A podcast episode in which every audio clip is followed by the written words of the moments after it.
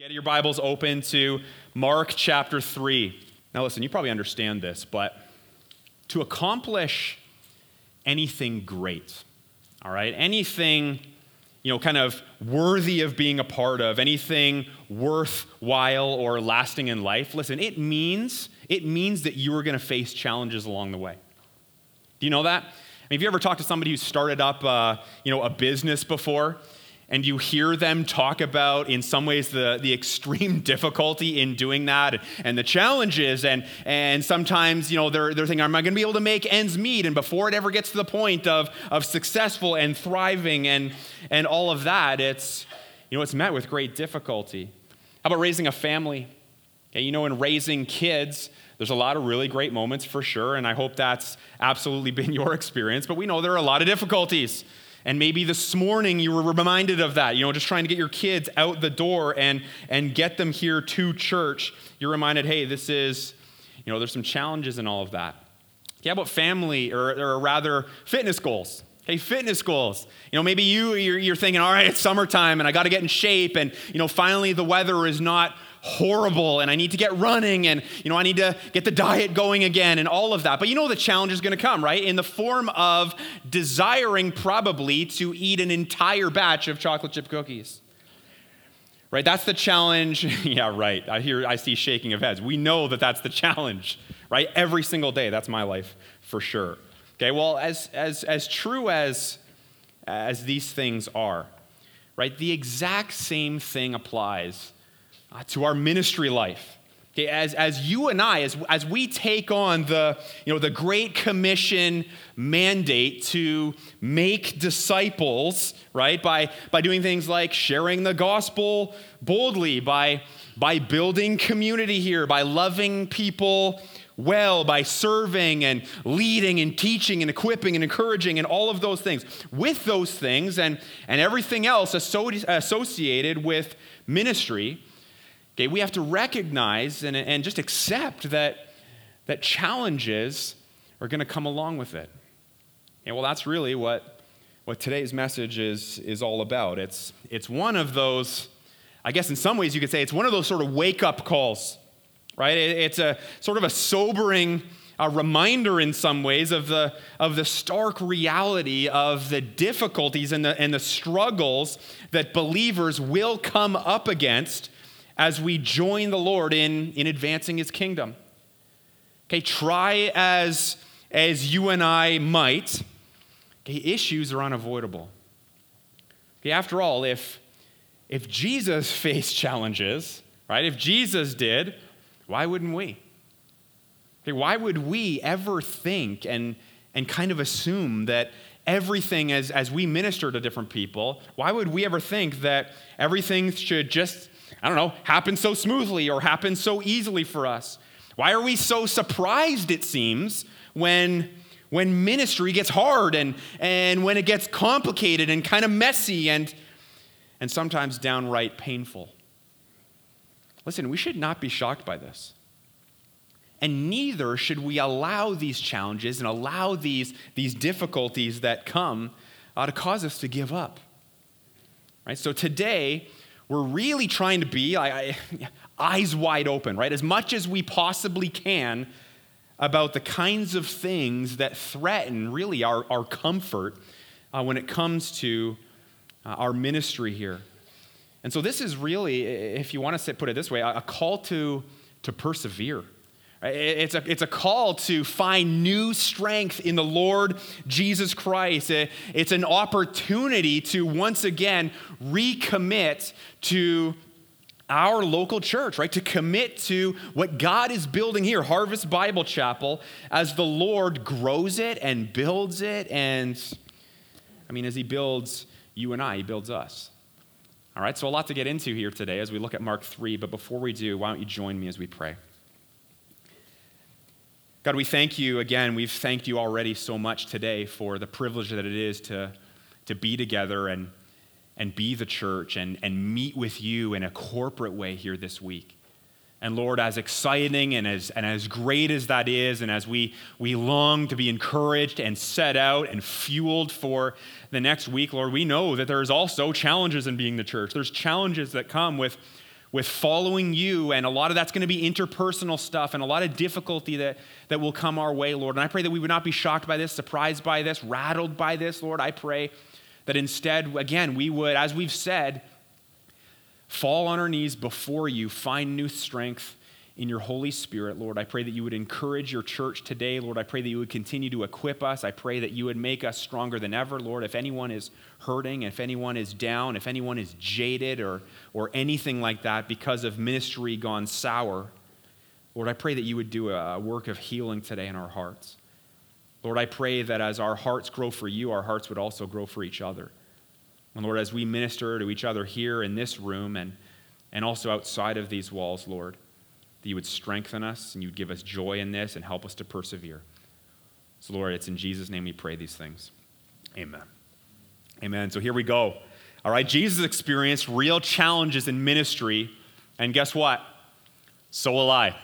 Okay, so will I. So we're going to look at uh, three kind of main areas of challenge that we see here in Mark chapter 3. Here's the first thing okay, scrutiny, hostility, and accusations from the hard hearted. Now, first of all, we need to understand this before we jump into verse 1 here. Understand that we're all in ministry. Okay, I think it might be really easy to kind of hear that phrase or hear that word and think that's, that's just you, man. That's just pastor guy. Right? This is really more of a message for like a, a pastor's conference or something like that. No, it's not. It's for all of us. And we need to understand that, yeah, I, I might be doing this, I've been called to do this vocationally, where, you know, I earn my living from from all of this, which is so great. But listen, everybody who has been called into a relationship with Jesus Christ has been given or entrusted uh, with ministry responsibilities. Okay, that's each one of us. You know, you likely have, you know, another job that you do vocationally, and you've got a nine to five where you go and do something else, and that's how you make your living. And so your ministry is, you know, somehow woven into all of that, and maybe even outside of all of those hours. And but that's really what it is. Or, or perhaps you are, you know, you're a student or you're a stay-at-home parent or, you know, you're, you're retired. But again, you're, you're involved, or at least you should be, in, in the discipling of others okay, to the glory of God. Okay, so hopefully that's clear. Let's get into this now. Verse 1. Okay, take a look with me here. It says this. It says, and, it says, and again, he entered the synagogue. Okay, this is talking about Jesus. Now, I love that word again Okay, we know this from just last week. We saw that Jesus already came up against challenges. Remember they were needling him about fasting and about, and about the Sabbath. And so there's already this conflict that, that's starting to develop here. And instead, what, what does Jesus do? Well, he doesn't just kind of bail out and say, This is going to be hard, right? Forget it, I'm out. No, he's like, again, all right, again, he enters the synagogue. He's willing to kind of jump right back in to the frying pan there. That's a great example for us. So again, he entered the synagogue, keep going, and a, and a, and a man was there with a withered hand. And they watched Jesus. Okay, this is the religious leaders now. They watched Jesus to see whether he would heal him on the Sabbath so that they might accuse him. So you see here the just already the intense scrutiny that Jesus is under. These religious leaders, the scribes, the Pharisees, they were watching this guy like a hawk. They were, they were looking for ways, and we're going to see it here as we go, and we're going to see it all throughout. It just gets more and more intense as Jesus continues to carry out ministry. They're watching him and looking for ways that he is, he is going to maybe trip up. Of course, we know that he doesn't because he is God. And they're looking for ways to nail him to the wall. Okay, it was intense. Okay, and this is what Jesus said, says, and he said to the man with the withered hand, Come here. And he said to them, the religious leaders, Is it lawful on the Sabbath to do good or to do harm? To save a life or to kill? I love that. Right? He asks them this, this, this question where it's kind of lose lose for them, no matter how they answer that. Right? It, it just puts them in a bind. If they were to say, um, Yeah, it is good uh, for you to heal on the Sabbath. Then it kind of blows apart their own argument and their own twisted understanding of the law and how they were taking all of that too far. If they were to say, no, it's not good for you to, to heal and to do good and to do these things, then it would have made them uh, look like miserable, uh, curmudgeonly, awful people. And they didn't want that at all. They wanted uh, their reputation to be very much intact. And so, uh, what do they do? Well, it says there, take a look at it. It says, uh, but they were silent. Yeah, I guess so. And he looked around at them with anger, okay, righteous anger, grieved at their hardness of heart. And he said to the man, Stretch out your hand. And he stretched it out, and his hand was restored. And the Pharisees went out and immediately glorified God and praised him for the amazing work. No, that's not at all what happens, right? Not at all. It says the Pharisees went out and immediately held counsel with the Herodians of all people against him, how to destroy him. Okay, well, who, who are the Herodians? Well, they were, they were supporters of, of Herod, of Herod Antipas, and they, they tended to uh, push that family's political and, and economical values. Listen, the, the Herodians had, had not much, really nothing to do with the Pharisees. They didn't share the same values. So why did they join, join forces with them? Well, it was one of those, you know, the enemy of my enemies is my friend kind of thing. And so they were like, they were just looking for anybody to, to kind of join forces with and go after Jesus and, and help them destroy him. Okay, so this thing is just getting ugly, but now take a, take a look at verse 22. Jump down to that. Okay, Jesus has yet another run in with these hard hearted people. It says, And the scribes who came down from Jerusalem were saying, He is possessed by Beelzebul, and by the prince of demons, he casts out demons. Okay, so they're saying by by the power of Satan, he's casting out demons. Does that make a whole lot of sense? No, no, it doesn't. Okay, and, and, and Jesus basically gets right at that. He says, it says that, and he called them to him, and he said to them in parables, How can Satan cast out Satan? If a kingdom is divided against itself, that kingdom cannot stand. And if a house is divided against itself, that house will not be able to stand. And if Satan is risen up against himself and is divided, he cannot stand, but is coming to an end. But no one, okay, no one can enter a strong man's house and plunder, uh, plunder his goods unless he first binds the strong man. Then indeed he may plunder his house. So he's like, I gotta, I gotta go after Satan before we take down his regime here. And then he says this He says, Truly I say to you, all sins will be forgiven the children of man, and whatever blasphemies they utter. But whoever blasphemies or blasphemes against the Holy Spirit never has forgiveness, but is guilty of an eternal sin. For they were saying, he has an unclean spirit. Know, let, let's zoom in on that part here for just a second. So, so here, Jesus, okay, Jesus very clearly says that there is, in fact, a sin that once committed, it's unforgivable.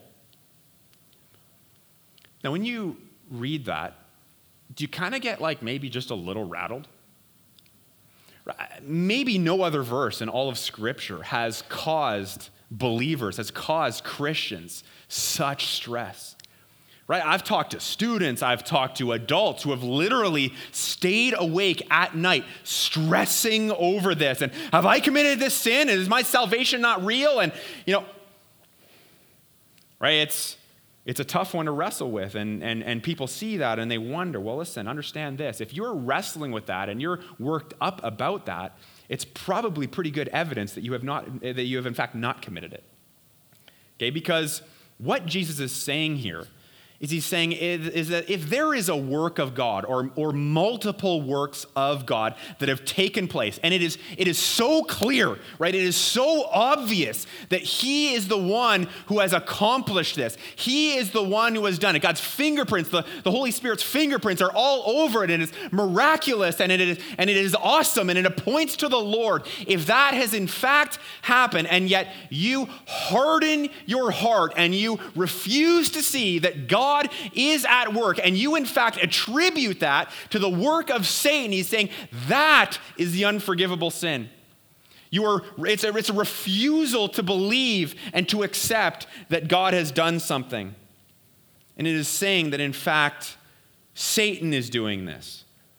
And so that's what these people were doing. And Jesus goes after them. He's like, it's unforgivable. These people, they, these people have so much spite, so much hatred for Jesus and the message and, and all of it. They had no, no desire to give God glory in all of this. And this is a, this is a stern and scathing indictment for sure. All right, so what do you see here? You, see that Jesus, he, he faced all kinds of, uh, of scrutiny right? They were all over him. There was this it was this ruthless hostility. Uh, there were these baseless accusations all all lobbed at him by, by people who, who wanted nothing to do with him wanted nothing to do with his message with the gospel with his work those who as as romans 118 tells us suppress the truth they suppress it. It's, it's clear, it's obvious, it's, it's, there's unavoidable, okay, overwhelming evidence that God is totally at work, but they're like, nope, nope, gonna, gonna harden my heart to all of this. They're suppressing the truth. Now, how are, how are you handling, how are you doing okay, when it comes to all of the hate being thrown at you? All of the baseless accusations, all of the intense scrutiny from the outside world, okay, all of the hatred. How are you handling that? Maybe a better question is do we actually have any of that coming at us? Right? When was the last time that any of us received any criticism of any negative kind from, from the outside world? Okay, and if we haven't, maybe, just maybe, that says something about where, where our personal ministry engagement's at. Okay, maybe it's, it's that you've been on the sidelines for, for far too long and, and you're not in the game and you're not, you're not following the Lord's commandments to you know, pick up a shovel and start digging and start helping build the church and, and disciple people and, and do all of these things. And so, in the end of the day, if you really look at it, you're not doing anything worthy of being criticized and, and garnering the attention of haters. And it reminds me of Luke 6, verse 26, where it says, Woe to you when all people speak well of you. Okay, for so their fathers did to the false prophets. I think one of the hardest things for, for Christians today is, is simply being okay with people hating us. We're not, we're not comfortable with that. We're not very good at that. We're, we're big time people pleasers in, in many ways. Okay, we, we care way too much about being cool and, and about being Im- impressive in the world's eyes. And, you know, sometimes we want nothing more, it seems, than, than to be accepted by those who fundamentally hate everything that we stand for. This is what our hearts want. And, and what ends up happening? Well, the effectiveness of our ministry is severely hindered because of it. Now, if any of that describes you and kind of where you're at, I would say that you've got kind of three main options before you.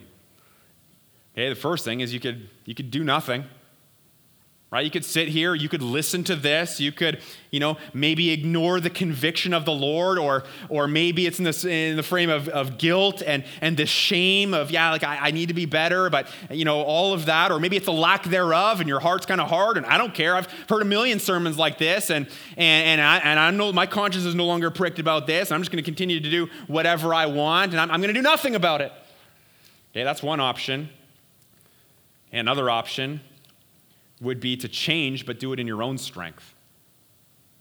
Okay, allow that, that guilt and that shame that might be kind of bubbling up in you right now, and you're sort of feeling uncomfortable and squirming a little bit. Allow that to kind of drive you towards a you know, flash in the pan kind of commitment to, you know, I'm going to do better next time, but really the whole thing is just in your own strength.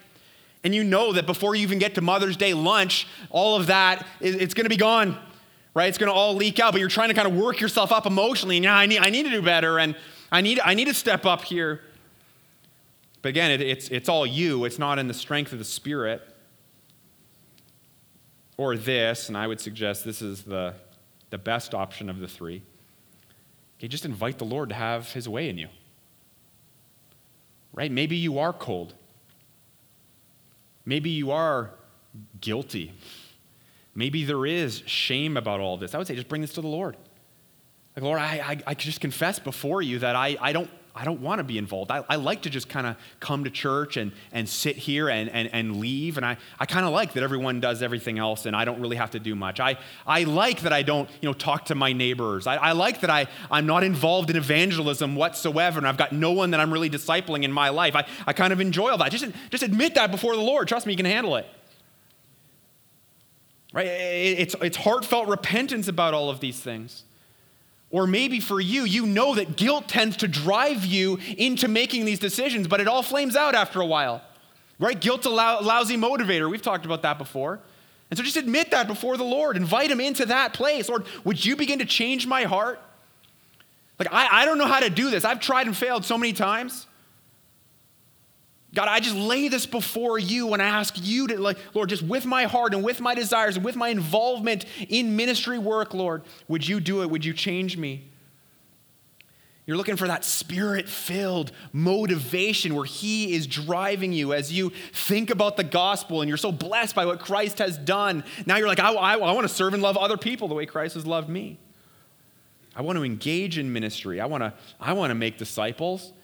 And I understand challenges are going to come. It's going to be hard, but I'm, going to face that in the strength of the Lord as He brings them. I'm not going to be too scared about this. I'm not going to let that stop me.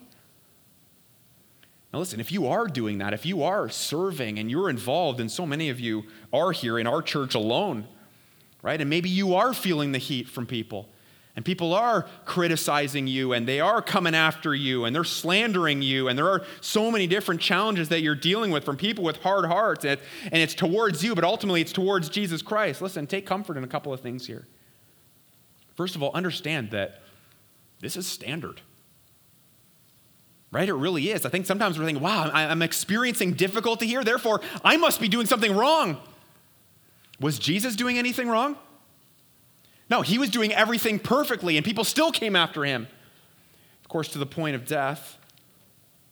Right? This is standard operating procedure. It is going to be difficult. Right? And Jesus never said it's going to be easy. He never gives us that promise. If you find that verse, come show me. Spoiler alert, you won't. Okay, it's not there. Okay, take comfort in this as well. Jesus himself relates. Right? He relates to you in this. He gets it. He gets it way better than you or I do. He went through this in the most intense way ever. And so before thinking, well, like Jesus is God and he doesn't get it, and, and, and you know, how could he possibly understand? Just, just read the scriptures. Just, just look at that and look what he went through. He gets it, he wants to draw alongside you. Again, if you're suffering from attacks from people with hard hearts, find comfort in this thing too you'll be blessed. You'll be blessed as you do this. You'll be blessed as you obey. God doesn't just, you know, tell you to get to work and then back away and just like, I hope they can kind of figure that out. They don't need my help. Oh yeah, we do. He knows that. I love Matthew 5:11. Blessed are you when others revile you and persecute you and utter all kinds of evil against you falsely on my account. Right? Love that scrutiny, hostility, accusations. Those things are going to come. Okay, we need to accept that.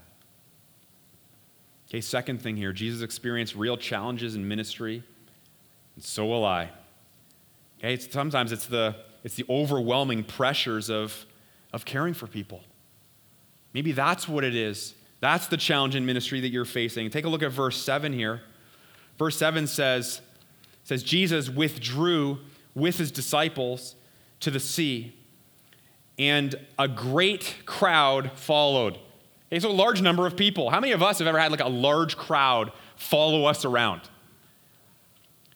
Like none of us. That's just, I don't know, just throwing it out there, right? That, that's what Jesus experienced, though, constantly. A great crowd followed from, from Galilee and Judea and Jerusalem and Idumea and from beyond the Jordan and from around Tyre and Sidon. So people just came from all over the place and they were, they were crowding in on him.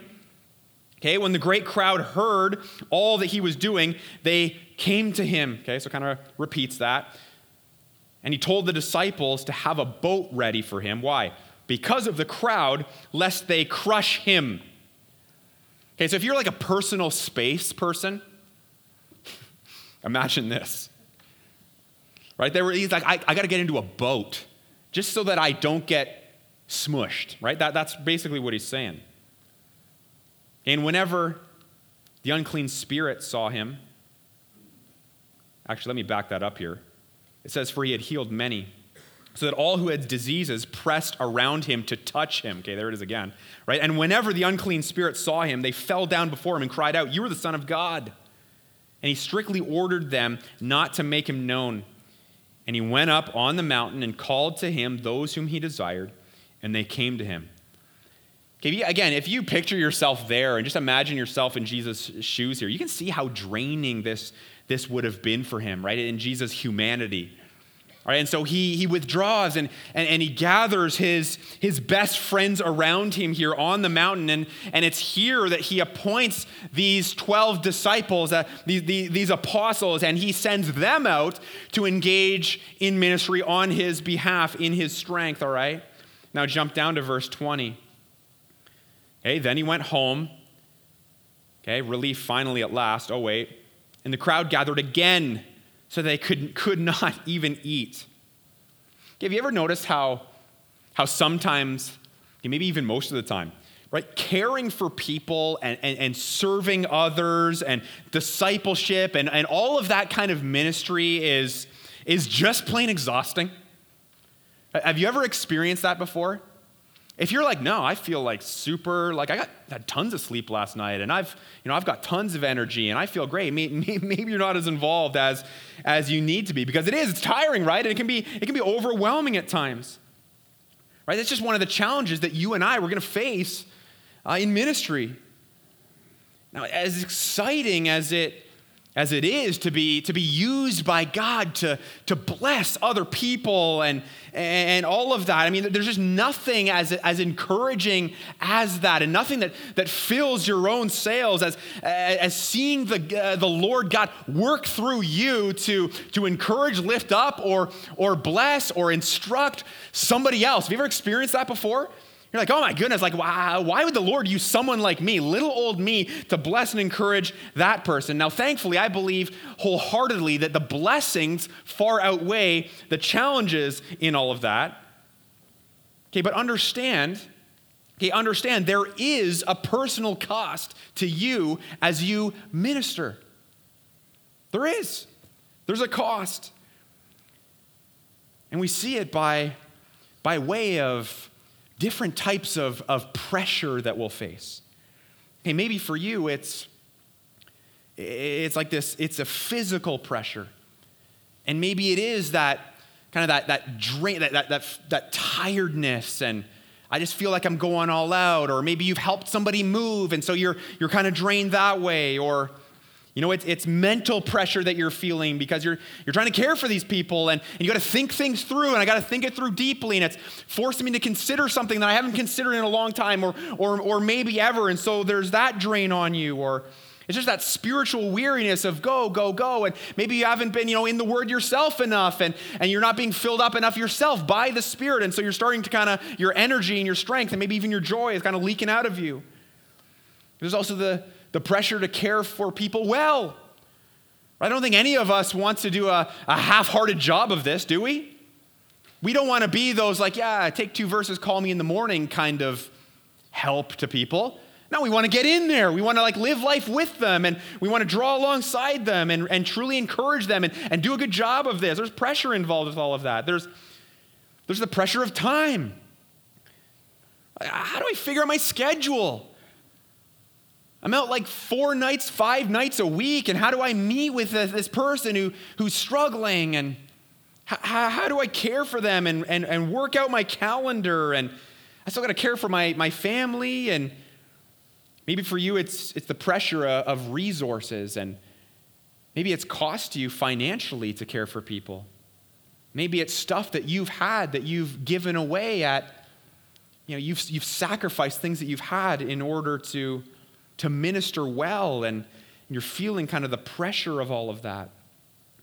Listen, counting the cost of, of these things, it's not just something that, that pastors need to be doing. Okay, that, that, that's for each one of us. Okay, con- consider here what you're being called to when you become a Christ follower. Because a, a lack of a lack of involvement in God's church, a lack of involvement in, in people's lives, not caring or, or quitting because it's hard or quitting because it's, it's been draining or, or, or it's inconvenient for me and the way I've kind of organized my life. Listen, that's just, that's just not what Christians do. We don't do that. Christ paved the way for his followers by modeling what effective, determined, going hard to the end kind of ministry was all about. Right? He's our model. Now, I was super encouraged just this week to um, chat with my parents. My parents are uh, in their early 60s now, and uh, they're both in ministry. My dad is a pastor, and uh, my mom has also uh, been involved in, in, in vocational church ministry and is now uh, working uh, for a parachurch ministry and all of that. And they were, you know, we were talking and it was a speakerphone uh, conversation. And, you know, they were sharing with me and just kind of bringing me up to speed on, on some of the challenges that they've uh, faced recently in, uh, in their own ministry and, and in their own life. And, you know, the, the, the, most amazing thing to hear them both say, you know what, we, you know, in the, in the remaining, I don't know, 20, 25 years, whatever it might have that the Lord would have us here on this earth, we just want to finish well. We want to be used by the Lord to make disciples. And even as I'm saying this, I'm kind of fighting back the emotions with it. Because, man, what an example. They're like, we're not, we're not concerned about all of the things that so many retired age folks tend to be concerned with. We don't just want to enjoy the money that we've made. We're not looking for all the vacations. We want to be used by God to build his church and have an impact on people's lives. Listen, if the, if the pressures of ministry and all of that involvement have kind of worn you down and you're coming through a kind of a tiring season, and I think many of us in church ministry, we're kind of there, right? The weather's starting to get nice, and we can all just kind of smell vacation and, and summertime and getting away. That's all creeping up on us. Okay, or listen, maybe you've you've never jumped into ministry before and you've never really been involved, but you're kind of weighing all these things out. Listen, listen, strengthen yourself today by remembering that Jesus was weary for you. He was weary for you. He had people literally pulling at his clothing, literally touching him. They're coming at him from all sides constantly. Okay, but his love for you and his love for me, it, it drove him to do this, ultimately to the point of suffering and death. Listen, allow that to inspire you and, and, and strengthen your resolve this morning to, to minister with greater passion and greater joy and greater commitment okay, than ever before. Do it today. Here's the final thing. Jesus experienced real challenges in ministry, and so will I. And here it is misunderstanding and criticism from those closest to me. Okay, verse 21. It says, And when his family heard it, okay, Jesus' family, okay, they heard all about his ministry exploits. They would have seen some of this firsthand for sure but they heard about the good, they heard about the bad, they heard about the battles with religious leaders and, and how he was, you know, rubbing people the wrong way and all of that. It says when they heard about it, they went out to seize him, for they were saying he is out of his mind. Can you imagine that? Listen, as, as sad as it was that the religious leaders of, of Jesus' day failed to, to see him and, and understand who he, he really was, and and as awful as the betrayal of, of Judas, one of his 12, would have been, okay, maybe there's just nothing more, I don't know, painful and downright demoralizing than the fact that Jesus' own family, his, his flesh and blood here, thought that he was a nutcase. That's how they approached him. And you see it even further here. Take a look at verse 31. It says there, and, and his mother and his, and his brothers came, and, and standing outside, they, they sent to him and, and called him. And a crowd was sitting around him, and they said to him, Your mother and brothers are outside seeking you. Now, presumably, to pacify him. You know, like now, now, Jesus, you know, you've raised, you know, quite a stir here, and why don't you come home now with us, Jesus? And, you know, we'll feed you a meal, and it's bet.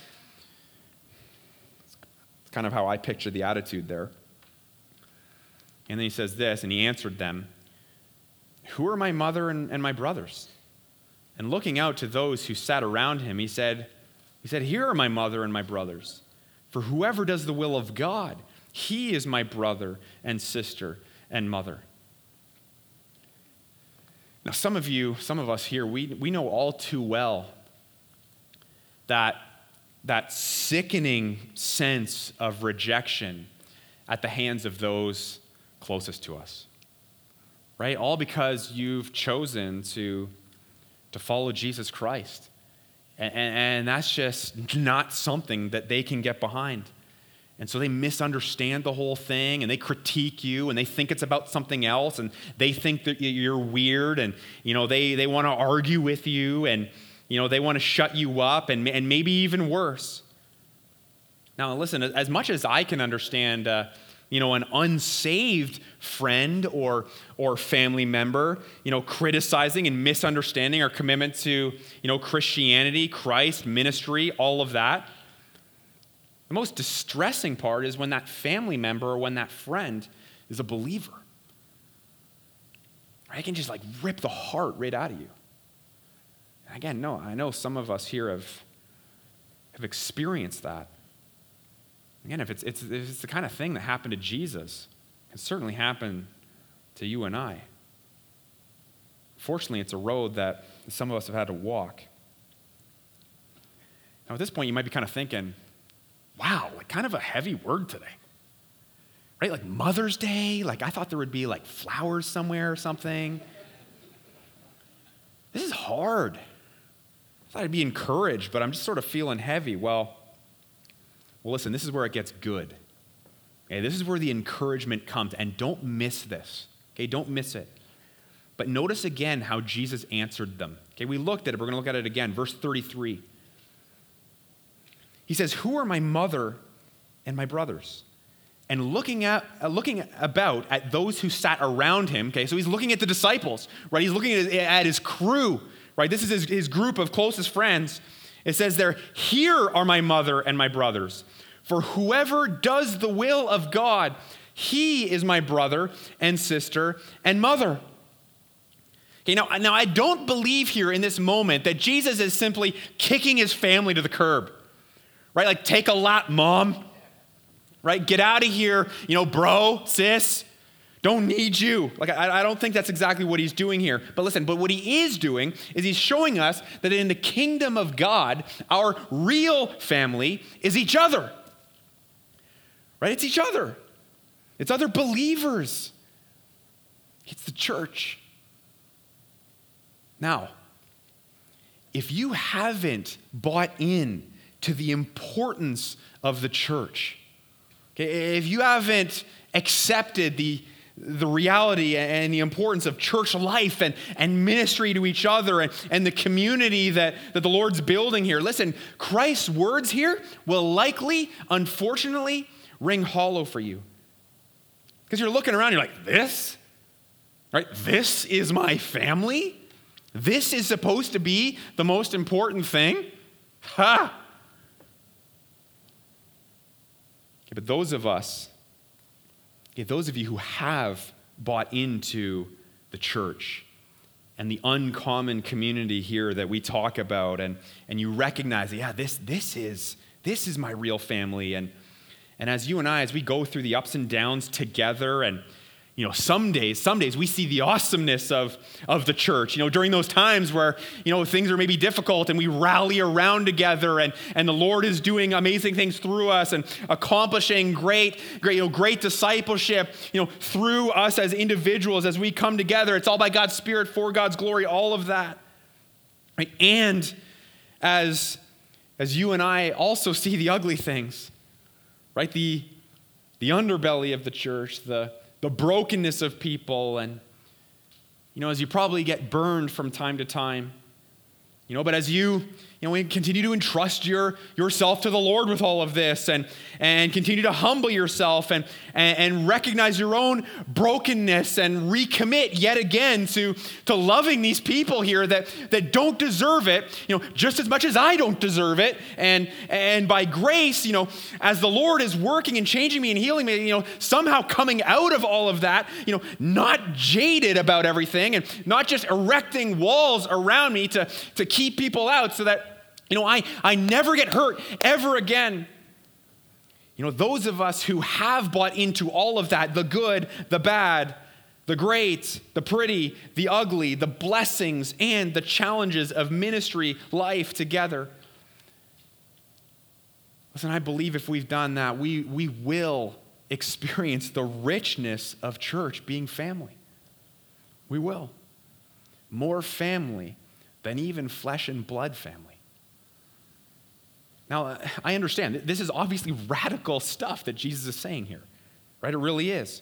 But again, it's not to disparage the family, right? Blood and all of that. Right? Jesus always speaks highly of the family, of marriage and, and, and parenting and honoring your parents. Right? Rather, he, he says this to, to elevate the importance of the church as our core family, as our core community and relationships. You can understand with all of the with all the misunderstanding and the criticism that you're going to receive over time, the, the, the, the, more passionate you get about discipleship and, and building all of that, and as you pursue Christ above all, listen, you're going to realize, and all of this really stresses just how desperately we need each other.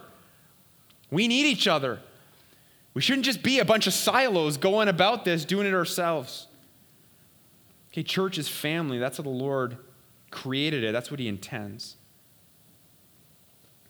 Okay, so this week, and you know, even starting now, really assess where you're at when it comes to church buy in.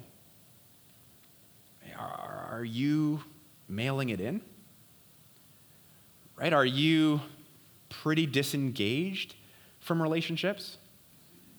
Now, listen, you might be the most busy person in this church, right? You might be serving in 15 ministries, yet your heart is so disengaged, and all of it's really a front for keep people away, impress God with my actions. And yet, really, I, am not really discipling. It's not coming from the heart, and I need some healing. Okay, maybe you're you're running away from, from some kind of problem that you just flat out need to face. Right? Stop thinking that it's just going to go away on its own if you ignore it. Stop thinking that, that just coming to this church means you're never going to face it again. It's just probably going to get worse. Maybe it'll drag others into that problem. Okay, or, or, or maybe you're, you're hurting here because of what, what someone did and, and someone was, was legitimately awful to you, and, and you've got that, that pain, and, and now you're, you're kind of scarred from, from the whole church thing and the whole community, or, or maybe you're hurting, but, but let's be honest, it's just because you're too overly sensitive. I believe there's a lot of that going on in the church. Can you believe what she said to me? Grow up. Who cares? move on, right? Sometimes that needs to happen too. Or perhaps you have been legitimately hurt, but you haven't processed it properly, and, and over time, the acute pain has, has sort of subsided. But it's led to you just having a super jaded and, and cynical heart about all these things. Listen, again, it, bring the Lord into this. Wherever you're at, whatever your specific situation might be, Seek him to like to iron these bumps out in your heart and to continue to move you forward and integrate you back into the life of the church. But ministry has its challenges. I hope that's crystal clear. Okay, there's no point pretending otherwise. There's, there's no point ignoring it or, or, or getting bitter. And none of that leads to anywhere good. You might be tricked into thinking that, but it all goes bad. Okay, so instead, let's, let's see that Jesus dealt with challenges all along the way, and again, in, in, in ways that are so, so much worse than, than what you and I will likely ever deal with. And let's again entrust ourselves to Him once again. Let's trust Him in this as He builds this, as He builds you. And let's watch Him as He begins to, by His Spirit, transform you, transform us, our community, and the people that we minister to.